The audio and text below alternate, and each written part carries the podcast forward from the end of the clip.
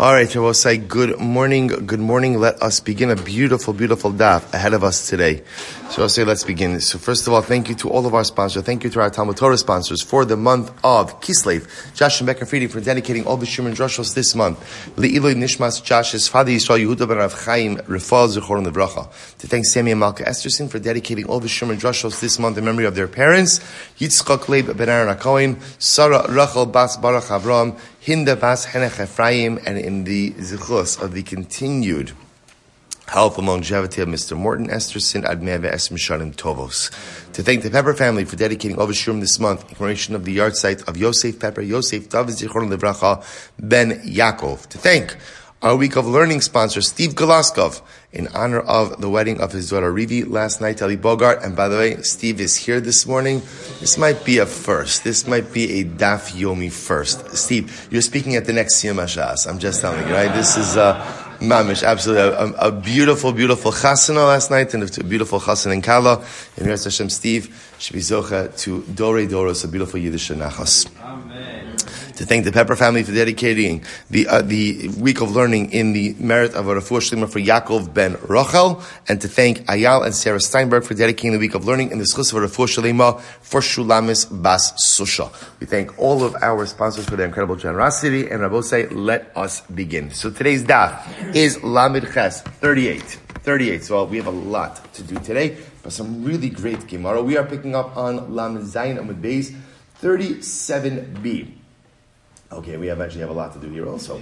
So let's say so we are we are picking up. Let's pick up 2, 4, 6, 8, 10, 12, 14, 16, 18 lines up from the bottom. It'd be easier to count down from the top, but that's a little depressing. Let's say so. Let's go. 18 lines up from the bottom. So let's see if you remember again. So we were into a whole discussion yesterday regarding regarding the concept of ma'ani bechinam, avata bechinam, the inability to get paid for teaching Torah.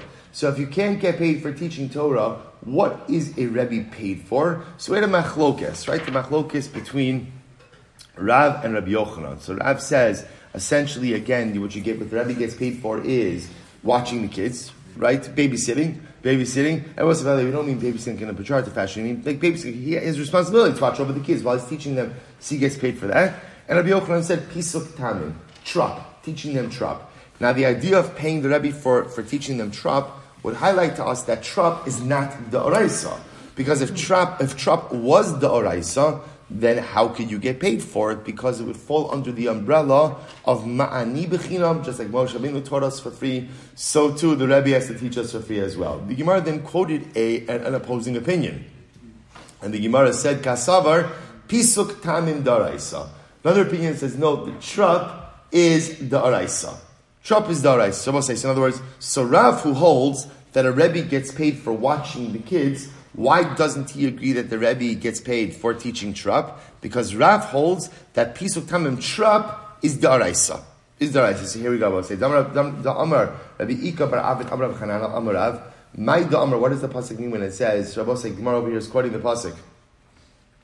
Quoting the pasuk from Nehemiah. Vayikru b'sefer b'toras elokim mefurash v'som seichel vayavinu b'mikra. So that's the pasuk. So I'll say ultimately again in this particular pasuk, Nehemiah is reading the Torah before Klali. So on the pasuk says as follows.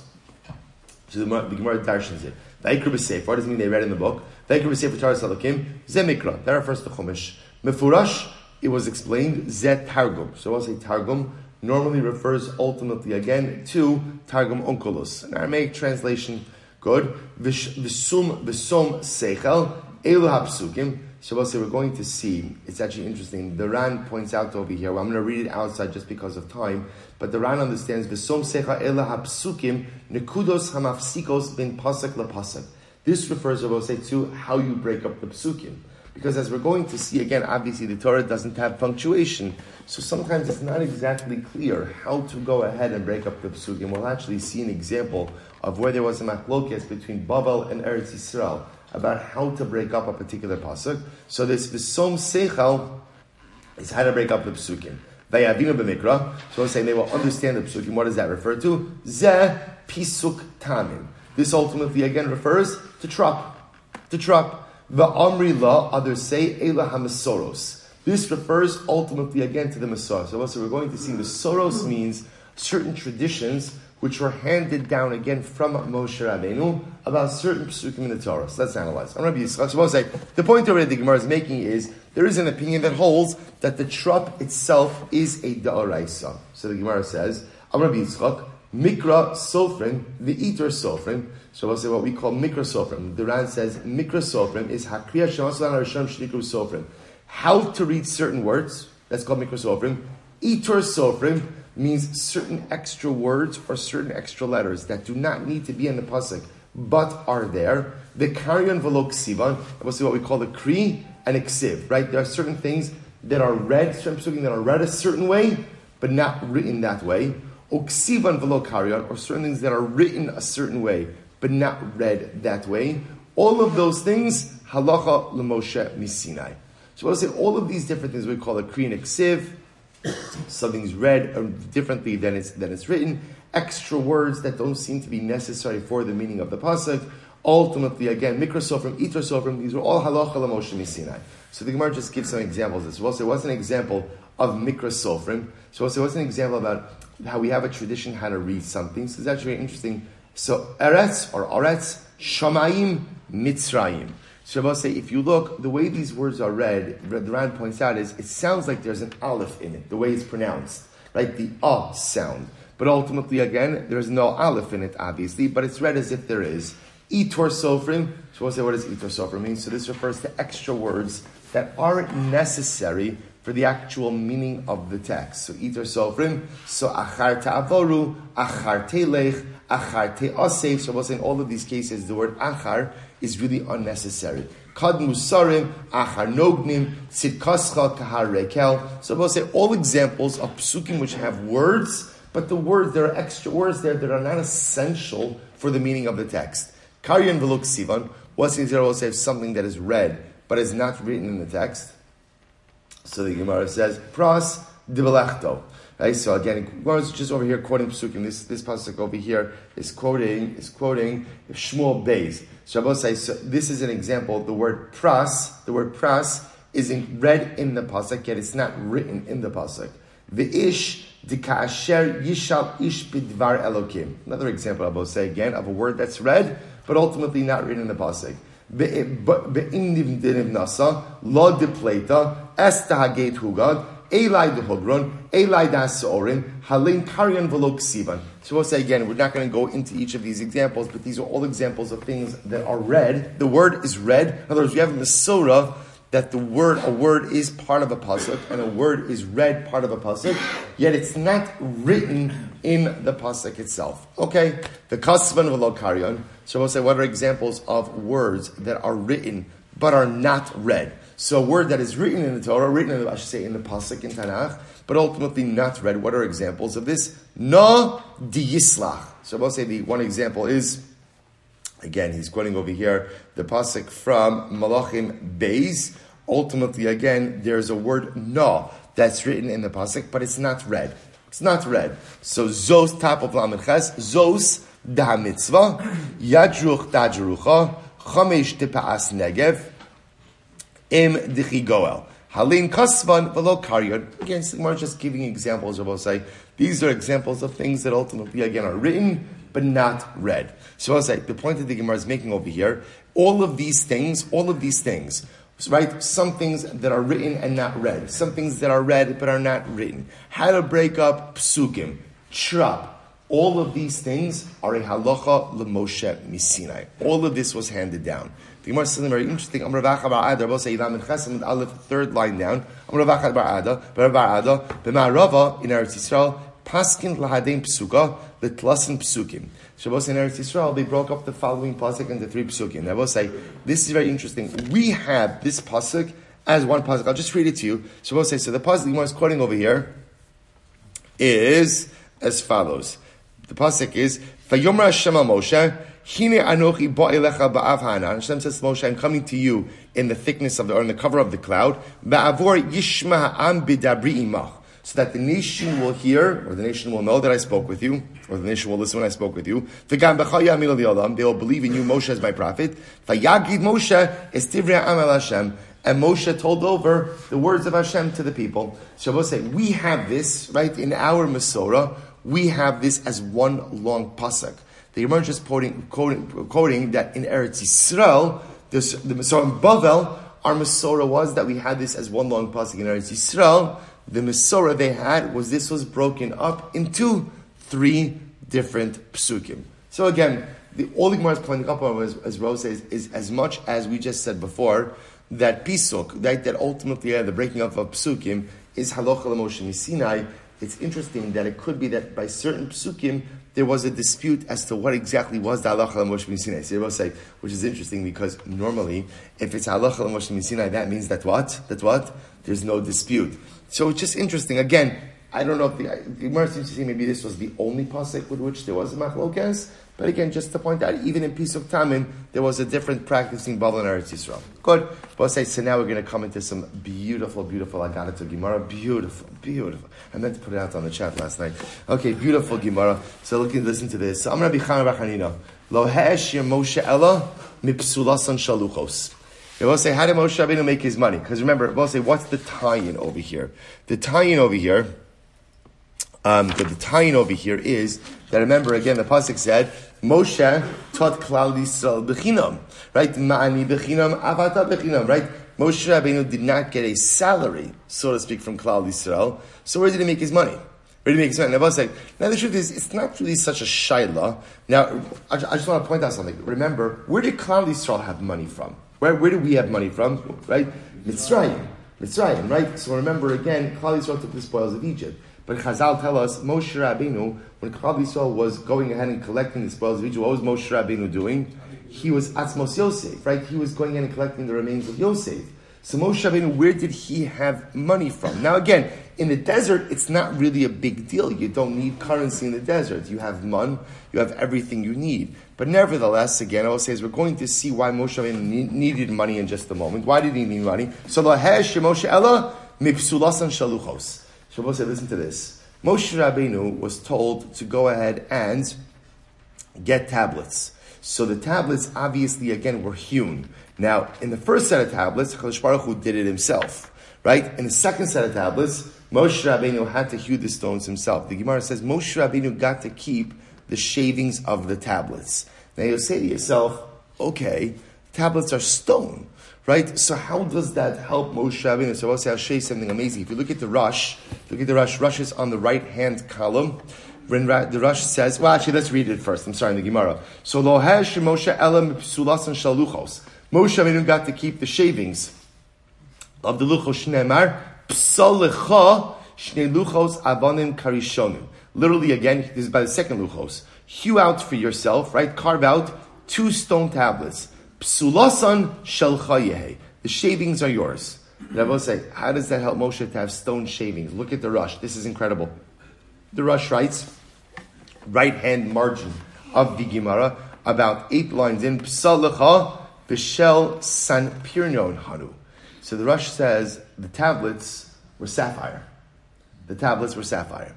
So Rabbi said, because the tablets were sapphire, Moshe Rabbeinu got to keep all of the sapphire shavings and that's how ultimately, again, he became wealthy. He became wealthy.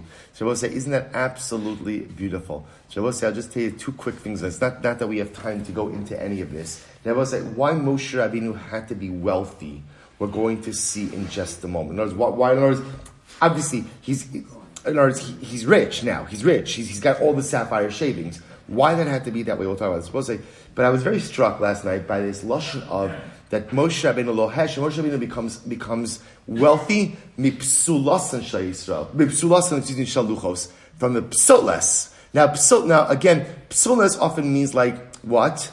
Like the, the, the, the like the, the, leftovers, right? And the stuff that's not so great.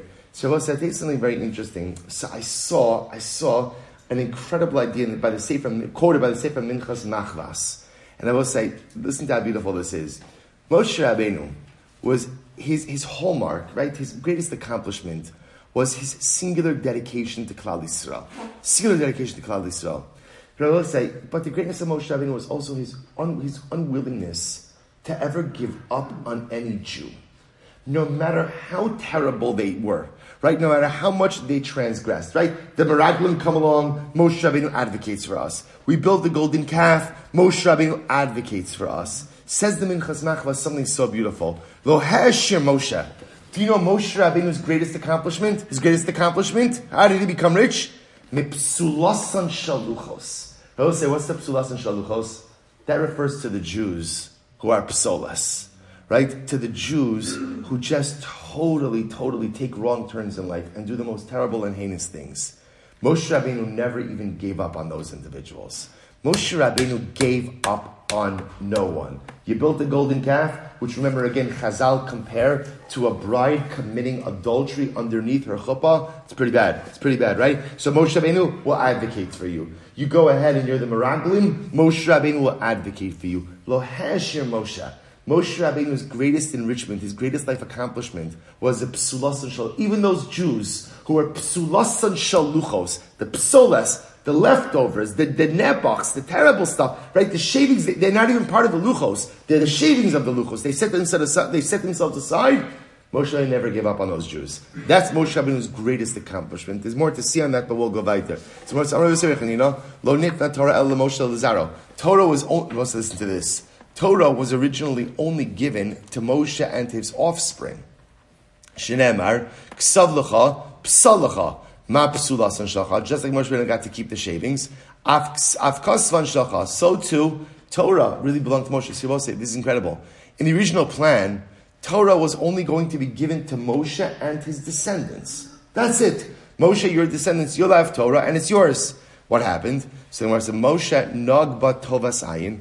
Moshe Rabbeinu was generous, benasna li Yisrael, and he decided to share his treasure with Klal Yisrael.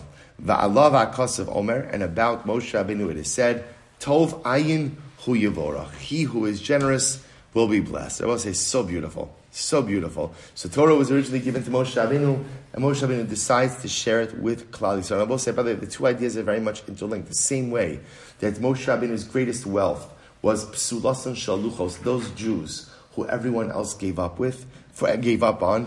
Moshe Rabbeinu's entire life was dedicated to the Klal. So Hashem gives him this beautiful gift of Torah. He says, I can't keep this for myself. I have to share this with my nation. Absolutely beautiful. Maser Rav Chisda, Rav Chisda argues. He says, what do you mean Torah is only given to Moshe? It doesn't make any sense. So Maser Rav Chisda,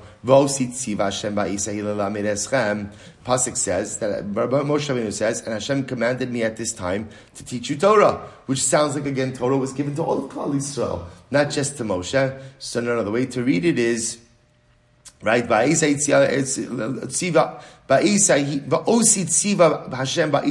eschem. Uh, so no, no, the way to read the pasuk is va'osit tziva. Hashem commanded me to keep Torah. Meaning Hashem gave Torah to me. Va'ani lachem. And I, Moshe Rabbeinu says, of my own volition, decided to share that great treasure with you. I, the pasuk says, Moshe Rabbeinu says, I have taught you laws and statutes as Hashem commanded me, which sounds like Hashem gave Torah to all of Klal Yisrael. The way to read it is oh, Osit Siva. To me, really, the way to read it is Moshe Rabbeinu says Hashem commanded me about Torah. Hashem gave me Torah, va'ani lachem, and I went along and shared it with you.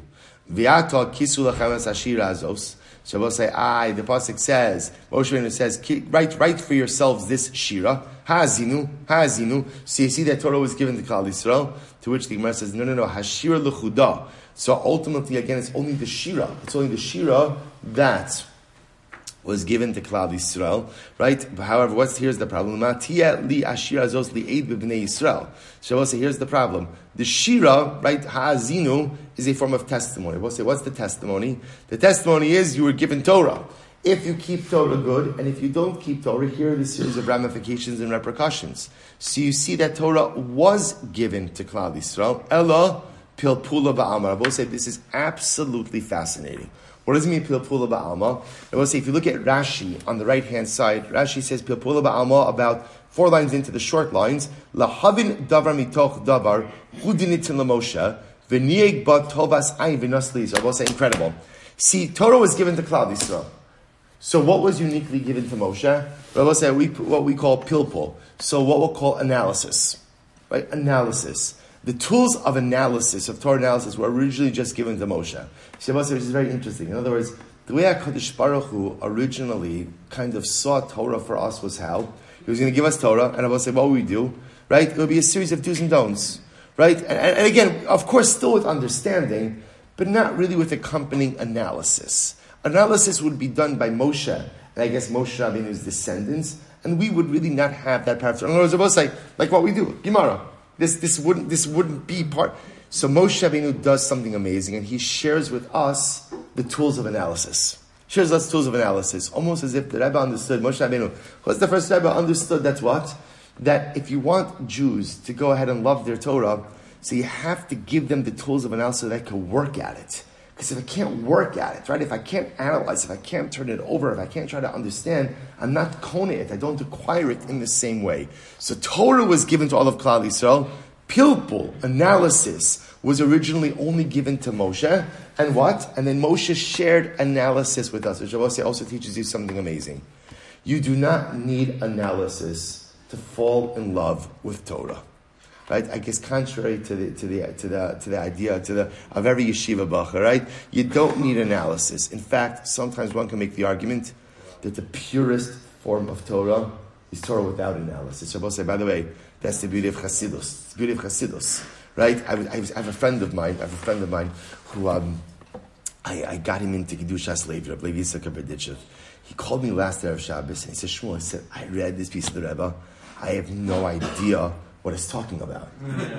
I said, I know, isn't it great? Right? I, I, I, said, you don't have, who said you have to know what it's talking about? See, that's the mistake. That's the mistake. Who says you have to understand the words of Rabbi Levi Yitzchak for it to penetrate your neshama? I said, how do you, maybe your avoda is just read it.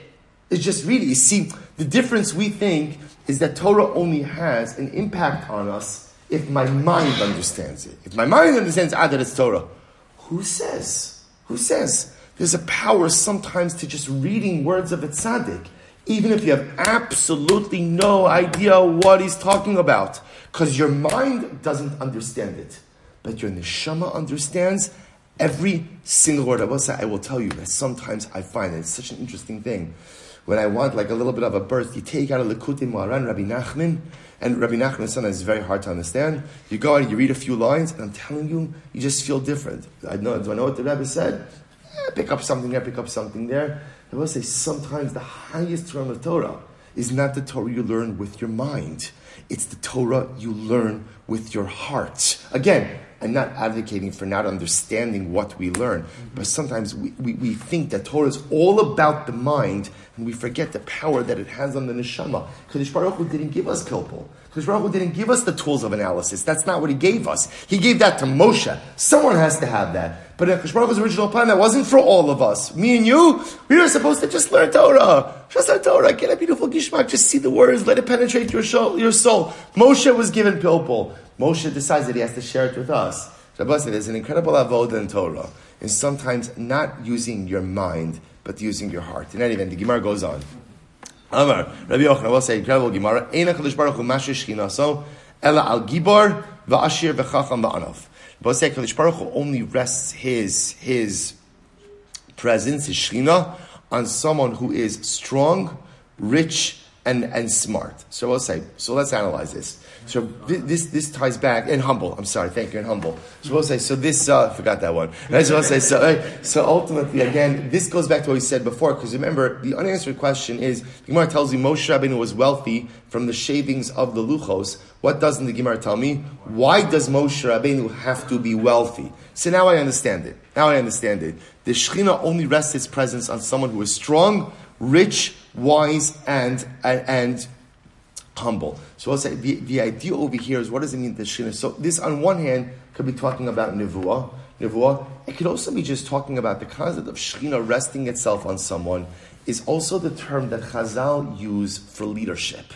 For leadership, what are the qualities one needs in order to be a leader? So I'll say if you go through them, it's actually quite amazing. So gibar, gibar makes sense. Gibar doesn't have to mean physical prowess. Gibor could also mean spiritual or emotional fortitude.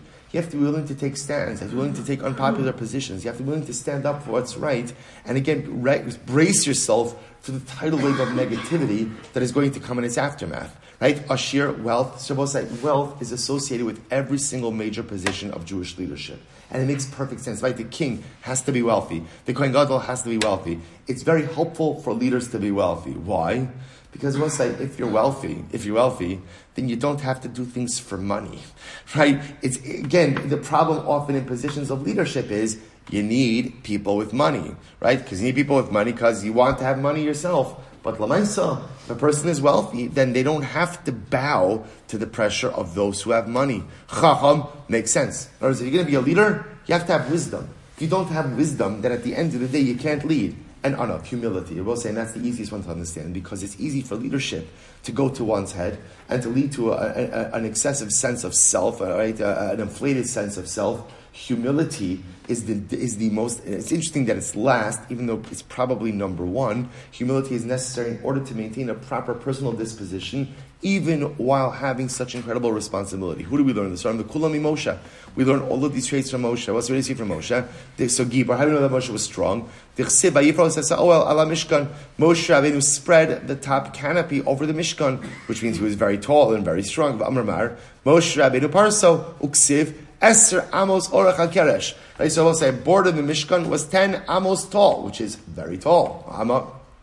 Right, so we'll say Amos a foot and a half. So therefore, again, that's pretty tall. Yeah, Moshe Rabbeinu was able to go ahead and spread the roof over the Mishkan.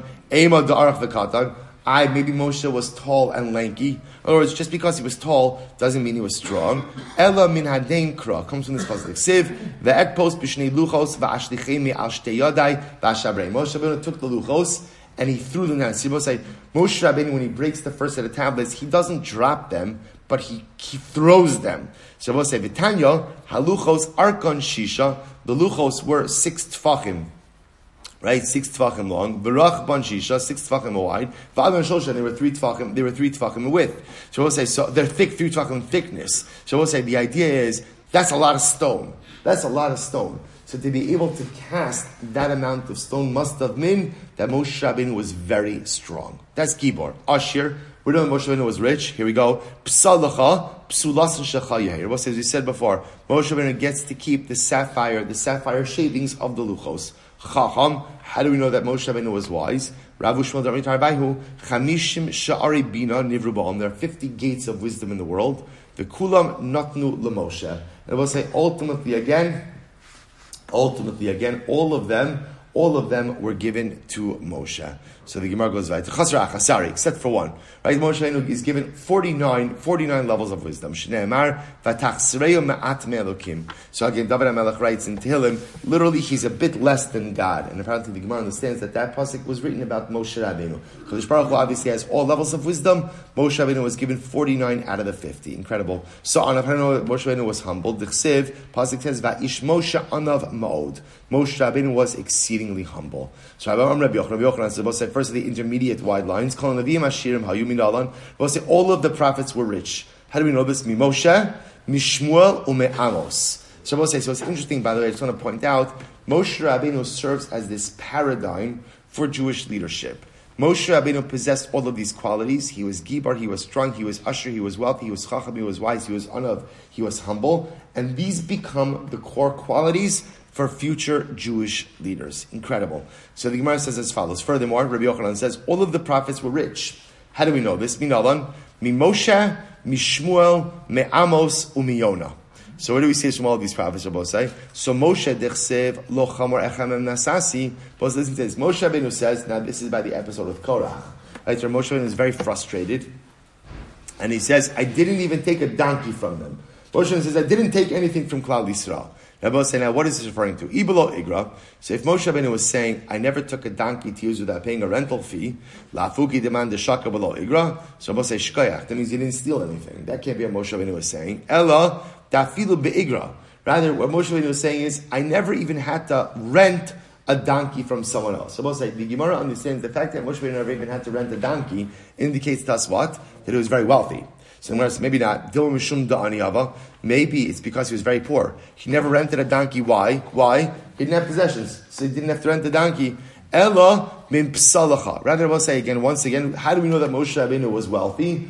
That becomes a psalacha. The shavings of the luchos belong to Moshe Rabbeinu. So we'll say that's how we know that Moshe Rabbeinu was wealthy. Shmuel dichsiv. So we'll say, how do we know that Shmuel was wealthy? Because hinene anu bi neged Hashem, beneged Mashiach. Es shor mila v'chamer mila. So we'll say here, Shmuel also in a moment of frustration says, Hashem, uh, I write Shmuel Hanavi says, Hashem, I never took anything of theirs, right? I never took an ox, I never took a donkey. So ibechinam, so if Shmuel means that he never took a donkey without paying for it, man uh, shakel bechinam, so is Shmuel saying he never stole anything? That's pretty obvious. Elo, dafilu bischar. Shmuel saying is, I never even hired, I never even rented a donkey from one of them. I, Dilma Da'ani Hava, maybe it's because Shmuel was very poor. Elamihacha. Rather, Rabbi said, oh, Shmuel was wealthy. Listen to this beautiful Gemara. Utishuva so haramasa, kisham beso. Rabbi say, Shmuel Hanavi was not only the Navi, but he was also the Shofet, the judge.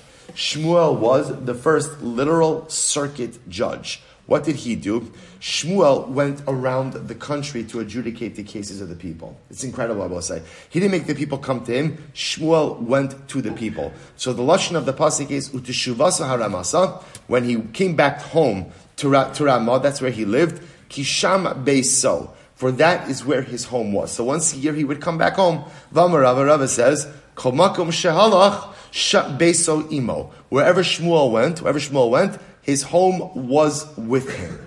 Say, what, what the Gemara's understanding over here is like this. When Shmuel, when Shmuel traveled, he traveled with his entire home with him. In other words, he wasn't like a vagabond, right? He wasn't like a nomad, but he had all the furnishings of his home wherever he went. Wherever he went. So that shows ultimately again his wealth. Kisham Beso, see, the way we read the Pasuk is, he went back to Ramah because that was his home. No, the Gemara says, So he went back home to, to Ramah Kisham Beisapa, wherever he was, he traveled with his home. So his furnishings, again, he had a very comfortable life, and therefore all of his furnishings ultimately came with him. I will say, by the way, it's, it's, it's also a good, in this is, is an interesting musar. Kisham Beisapa tells us that wherever Shmuel went, ultimately, again, his home went with him as well. So also, it's an interesting idea. Sometimes, you know, when we're home and in our community, we act a certain way. And then what happens? When we go away, whether it's for a vacation or for something else, suddenly again, there's a totally another set of standards. Hey, so what happens? The greatness of Shmuel Hanavi, Kisham Beso. Wherever he went, the standards of his home went with him. Whether he was geographically at home or traveling somewhere else, Lemaisa, the standards, the morals, the pillars of his home accompanied him every step of his journey in life. An incredible Musar. The Gemara goes right there. Amarava. Amarava. So Godel Mashnem Mishmuel, Yosem Moshe. The wealth apparently associated with Shmuel is even greater than the wealth associated with Shmuel. So the Gemara says, I'm sorry, the, the wealth said by Shmuel is even greater than that mentioned by Moshe. So right, by Moshe it says, I never, I never went ahead and took, I took a donkey. I feel a bischar. I never even hired a donkey. Filu gabi Shmuel, afilu beratzon lo sachru. See, the interesting part is with Moshe Rabbeinu, the concern might be if Moshe Rabbeinu wanted to rent a donkey from someone, even if he didn't want to rent a donkey, you feel compelled to say yes. By Shmuel, there wasn't even a need. Even those who wanted to rent the donkey to Shmuel, Shmuel didn't need it. Vayomru, lo ashaksanu velo ritzosanu. Okay, Amos tichsiv, where do we see that Amos was wealthy? Vayan Amos v'yomer lamatzia, lo navi anochi, velo ben navi anochi, ki boker anochi, uboles shkamim. Shabbos says, so Amos says to Amasya, I'm not a prophet, I'm not the son of a prophet. What am I? I'm a boker and boles shkam. What does that mean? Kedim Rav Yosef, Ari, Ari, Mari, Giti ana ushkamin bishvelta. Shabbos say, Amos said, what am I? I'm a cattle herder and I have sycamores in the plain. So the idea here is that Amos, had, had, had, had, had cattle, had cattle, so he owned livestock, and he owned real estate. He owned sycamore. So you see over here that he was wealthy. Yonah, how do we see that Yonah was wealthy? Boss is incredible. Yonah, when he's running away from Hashem, so to speak.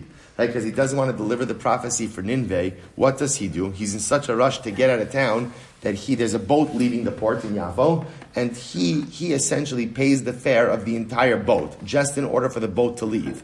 Plus, how much was the fare?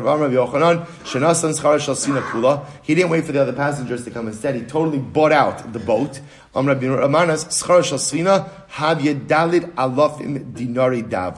just you should know what that would cost. That would cost four thousand gold pieces.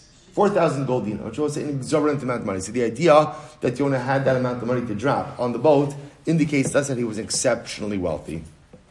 Shabbos, I just point out something amazing. Why the focus on wealth? Why the focus on wealth? There was, there was like the wealth ministry, like why, why the focus on wealth? Shabbos says, I'm sorry? So, so first of all, two things. No, no, number one, number one is the idea, I will say, number one is the idea that Judaism does not despise wealth. And this is incredibly important. Judaism is not an ascetic religion. Judaism, Judaism extols material success, not material success as an ends. It's not an ends. That's where it becomes dangerous. It's a means, right? Why does the Jew have money? Seek it effect positive change in the world. That, that's the reason. That's the reason. But I will say also to highlight this idea that there is a power when you see these great men having wealth. It's what allowed them to navigate above the fray. Because we will say, we know that when you're dependent on other people for your parnasa, sometimes it's hard. Sometimes there are things you want to say but you can't say. There are things you want to do but you can't do because you run the risk of alienating the people upon whom you are dependent for your livelihood. The reason why these men were able to affect so much dramatic change is because no one held the financial strings over them. So when Moshe Rabbeinu, when Moshe Rabbeinu is financially independent, when Korach and his followers show up, Moshe is able to put that down because I don't need you, so to speak. In other words, I'm independent. I'm independent of you. The Navi is able to say what he needs to say when he does not depend on the klal, ultimately again for his paycheck. So that's the idea about having financial independence often allows a leader to do the things that really need to get done. Rabosai, not for the benefit of the leader, for the benefit of the klal. That's the irony. That's the irony. When the leader is hamstrung because of finances, it's the cloud that suffers. But when the leader has, like Moshe has this level of financial independence, then, then, I can really navigate them out for the klal. It's incredible. Mara said last piece of Gemara, Yochanan, Betchila haya Moshe lama Torah meshachcha. The boss said, this is incredible. In the beginning, Moshe Rabbeinu, when he learned Torah, he would learn and he would forget. The boss said, by the way, how affirming is this? Like Moshe Rabbeinu would do the daf, and he'd be like, what did we just do? Right? What did we, what did we just, wow. I, I could absolutely relate to that. So he would learn Torah, and he wouldn't retain it. He wouldn't retain it. Ad shenitna lo b'matana. Until Hashem gave him the koach of retention. Hashem gave him the koach of retention. Ultimately, Shnei Emar, but when it as a gift, Shnei Emar, Vayitin Amosh Kalsol Daber Ito. They both say, what a Gemara. What a Gemara. So I will say, what do you see from here, right? Moshe Rabbeinu learned and didn't retain. And so like Baruch Hu gave him the gift of retention. So both say, so two things. Two things. What do you see from here? See, both say, once again, what, what is our goal when we learn? What is our goal? The goal is not retention. The goal is not retention. How do you know the goal is not retention? Because that's what do you see from this Gemara? I don't control retention. HaKadosh Baruch Hu controls retention. Right? What's my avoda in Torah? My avoda is effort. My avoda, obviously, you could make effort to retain. Right? That's chazara. That's review. So I have to put in my effort to retain as well. But at the end of the day, at the end of the day, my avoda in Torah ultimately again is the effort. I have to get up early and learn. I have to try to understand. That's my goal. That's my goal. Whether I retain it, I must say that's my chilek. My chilek is the effort. My chilek is the effort. Retention, that's a gift from Hakadosh Baruch Hu. Absolutely incredible. Because so often in life we're so frustrated when we can't remember. And I say to myself, well, what's the point if I can't remember? What's the point? What's the point? The point is the effort you expend each and every day. That's my chilik in Talmud Torah. That I deprive myself of sleep in order to learn Moshe Torah. That's my, that's my accomplishment. That's what I'm here to do. Hopefully, again, I also put in some effort for attention and recognize that I should dive into HaKadosh Baruch Hu. Give me the gift of Moshe. You gave Moshe the gift of retention. I'm going to daven for that same gift as well. Incredible. We'll say Mishnah. Mishnah. But back to Nedarim. Vizan es ishto ves bonav avav yishachai b'mizon asan. So we'll say, listen to this. So what happens? We'll we're, we're still in the same exact case, by the way. Ruvain made the neder that Shimon can't get any benefits from him. So now the Mishnah says, even though Ruvain made that neder, by the way, so coming right back to Agadata in just a moment, don't worry. But says, even though Ruvain made the neder that Shimon can't get any benefit from him, so Ruvain can't support Shimon, but who can Ruvain support? Ruvain can support Shimon's wife and children. Rabbi say once again, it's in line with what we're going because what's the definition of hana? What's what is the definition of hana? Something new in your pocket. Over here, he's Reuben is saving Shimon from an expense. That's not called. And even though again Shimon is chayiv in the mizonos of his wife and kids.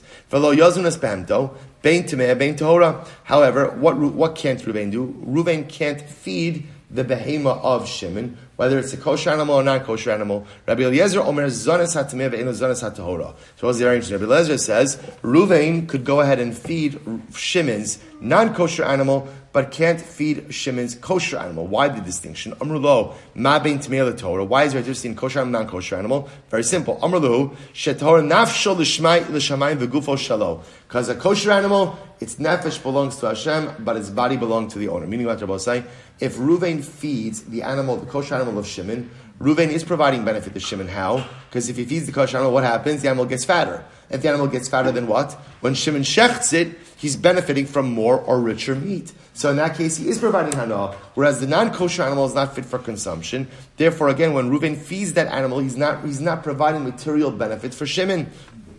Utemeya, temeya, right? If the non-kosher animal, on the other hand, temeya, nafsha v'gufa l'shamayim.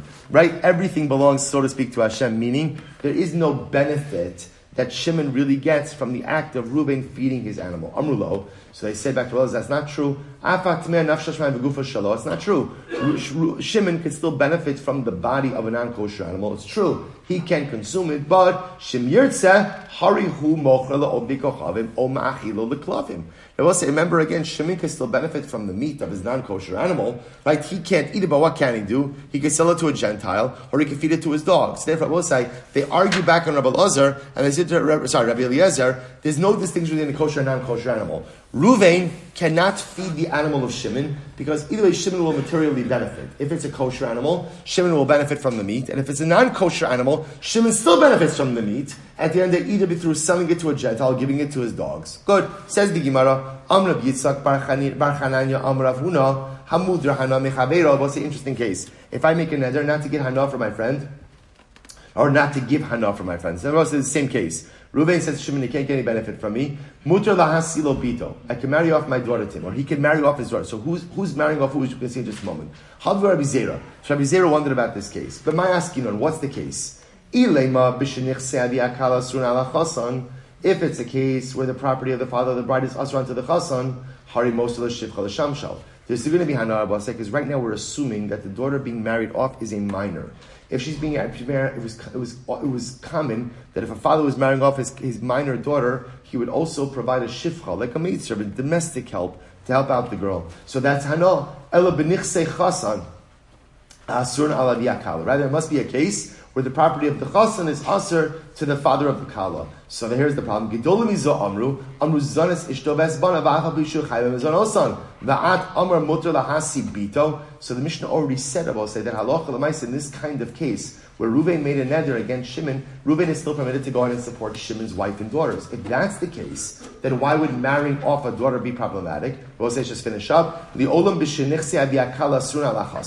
talking about a case where the property of the father of the kala is asra the chasan. Ubebito bogeres umidaita. I was going to stop over here. What are we talking about? We're talking about ultimately again a case of where I will say there is a situation of the girl who's getting married is a bogeres. When she's a Bogeres, I will say, meaning what? She's a Gedola, and therefore she gets married of her own volition.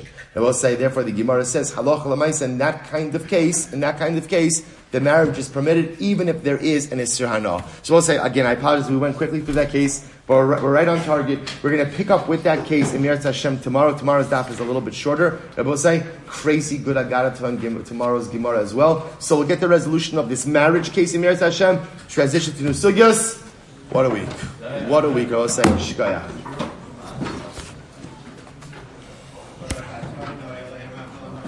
All right, Chevron Zoom. Have a great day, everyone.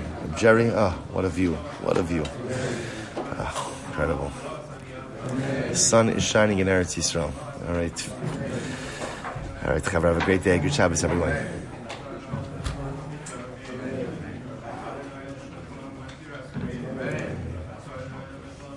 Hey, Steve. Good morning, friend. I was up so early.